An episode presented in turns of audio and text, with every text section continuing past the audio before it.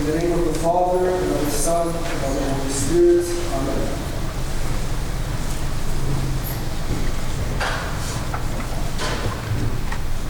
I'm sure all of us have heard the term humility, or humbleness, or to be humble.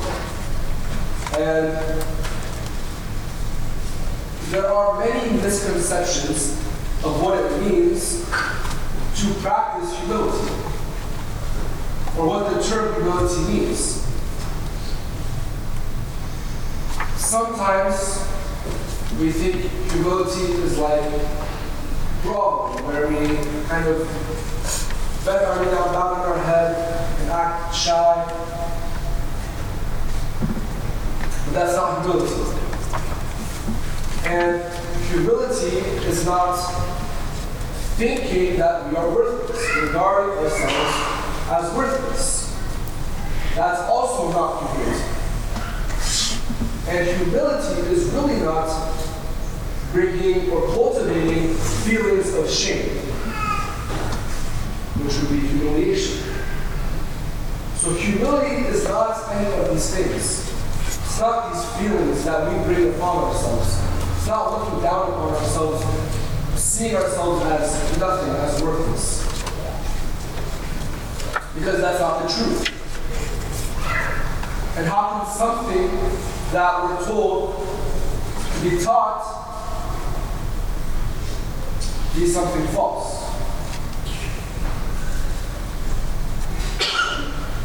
So humility, rather, is knowing exactly where we stand in relationship with God and our neighbor.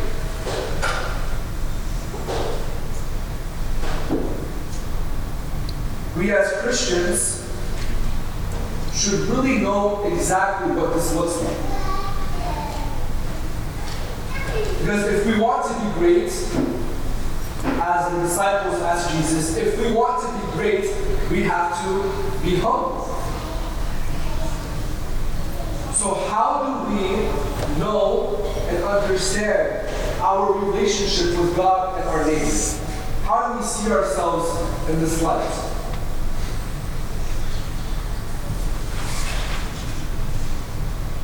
First and foremost, brothers and sisters, we are made in the image and likeness of God. God made us for Himself. He made us after Himself. He made us to model Himself. So we're made in His image, but we're also fallen creatures. We have sin, but we're redeemable. Because going back to being created in His image and likeness, that means we're His sons and daughters. So God redeems His children. And although we have sinned, we can be saved. And the way, the pathway to being redeemed, the pathway to being saved, the pathway to salvation is humility. So how do we be humble? Jesus gives the example in the Gospel passage for today. He puts a child in front of the disciples. He puts a child in front of them and He says, "Truly I say to you, unless you turn and become like children, you will never enter the kingdom of heaven. Whoever humbles himself like this child, he is the greatest in the kingdom of heaven."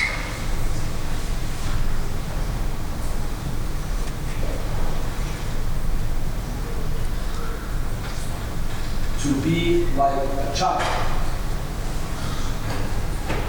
And during the times of antiquity, the ancient times, we might have an understanding that the children weren't seen as anything special. They were treated worthless, especially in pagan culture. But the Jews and Christians did not allow children to the side. Rather, children were taken care of. Children were deeply loved. And that's because of our faith. That's because of our So children being seen as highly favorable, highly valuable, highly loved. That's the idea that comes from being, from Christianity, from Judeo-Christian, Judeo-Christian culture. And the Old Testament and Scripture countlessly bear witness to this fact by showing us that children are blessings.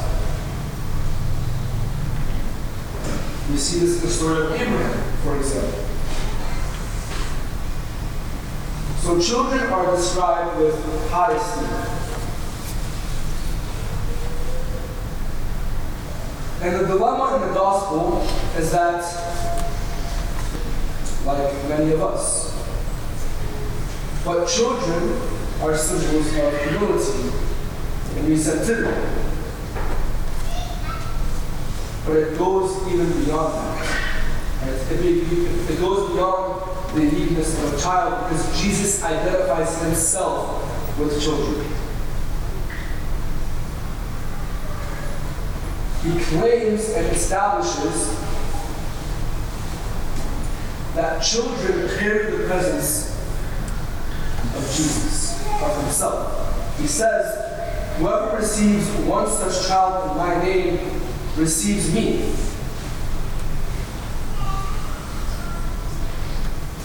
That's a big deal. Why? Well, that means that children are examples of how to practice humility and be disciples. And if we are to be like children and be faithful disciples of Jesus, that means Jesus can be seen with us. We are to be like children. So when we practice humility, and someone sees our example of humility, that means we are giving Jesus, and they are receiving Jesus himself. Because Jesus is truly present in his disciples. He is truly present in you and I. But how often are we good examples of humility? How often do we see ourselves as children of God in need of his grace?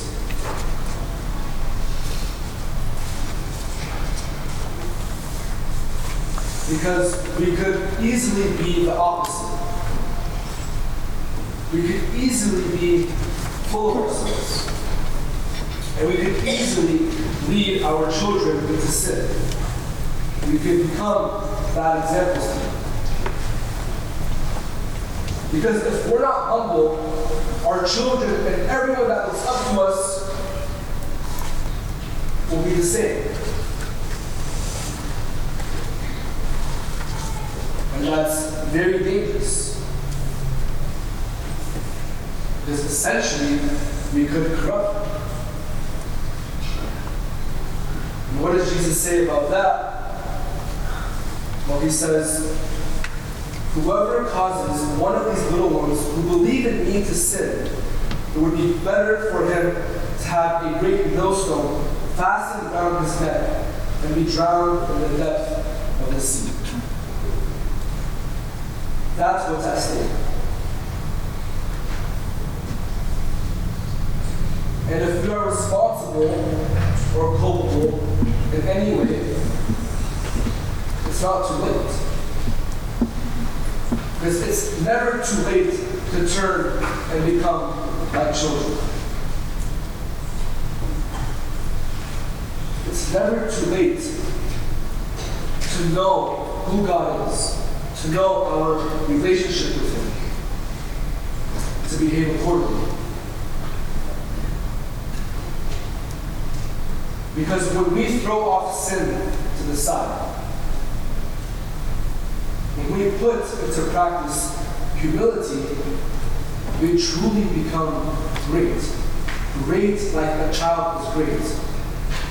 Fit for the highest seat in the kingdom of God. Thus, we make ourselves fit to make our hearts a throne for God. As you will be sure when you receive Him in communion. So brothers and sisters, when we approach the Korban today, when we approach the Eucharist today, let us ask God, beg God to make us humble, so that we are fit and righteous examples for our children, so that when we walk on this earth, people can see Christ in us.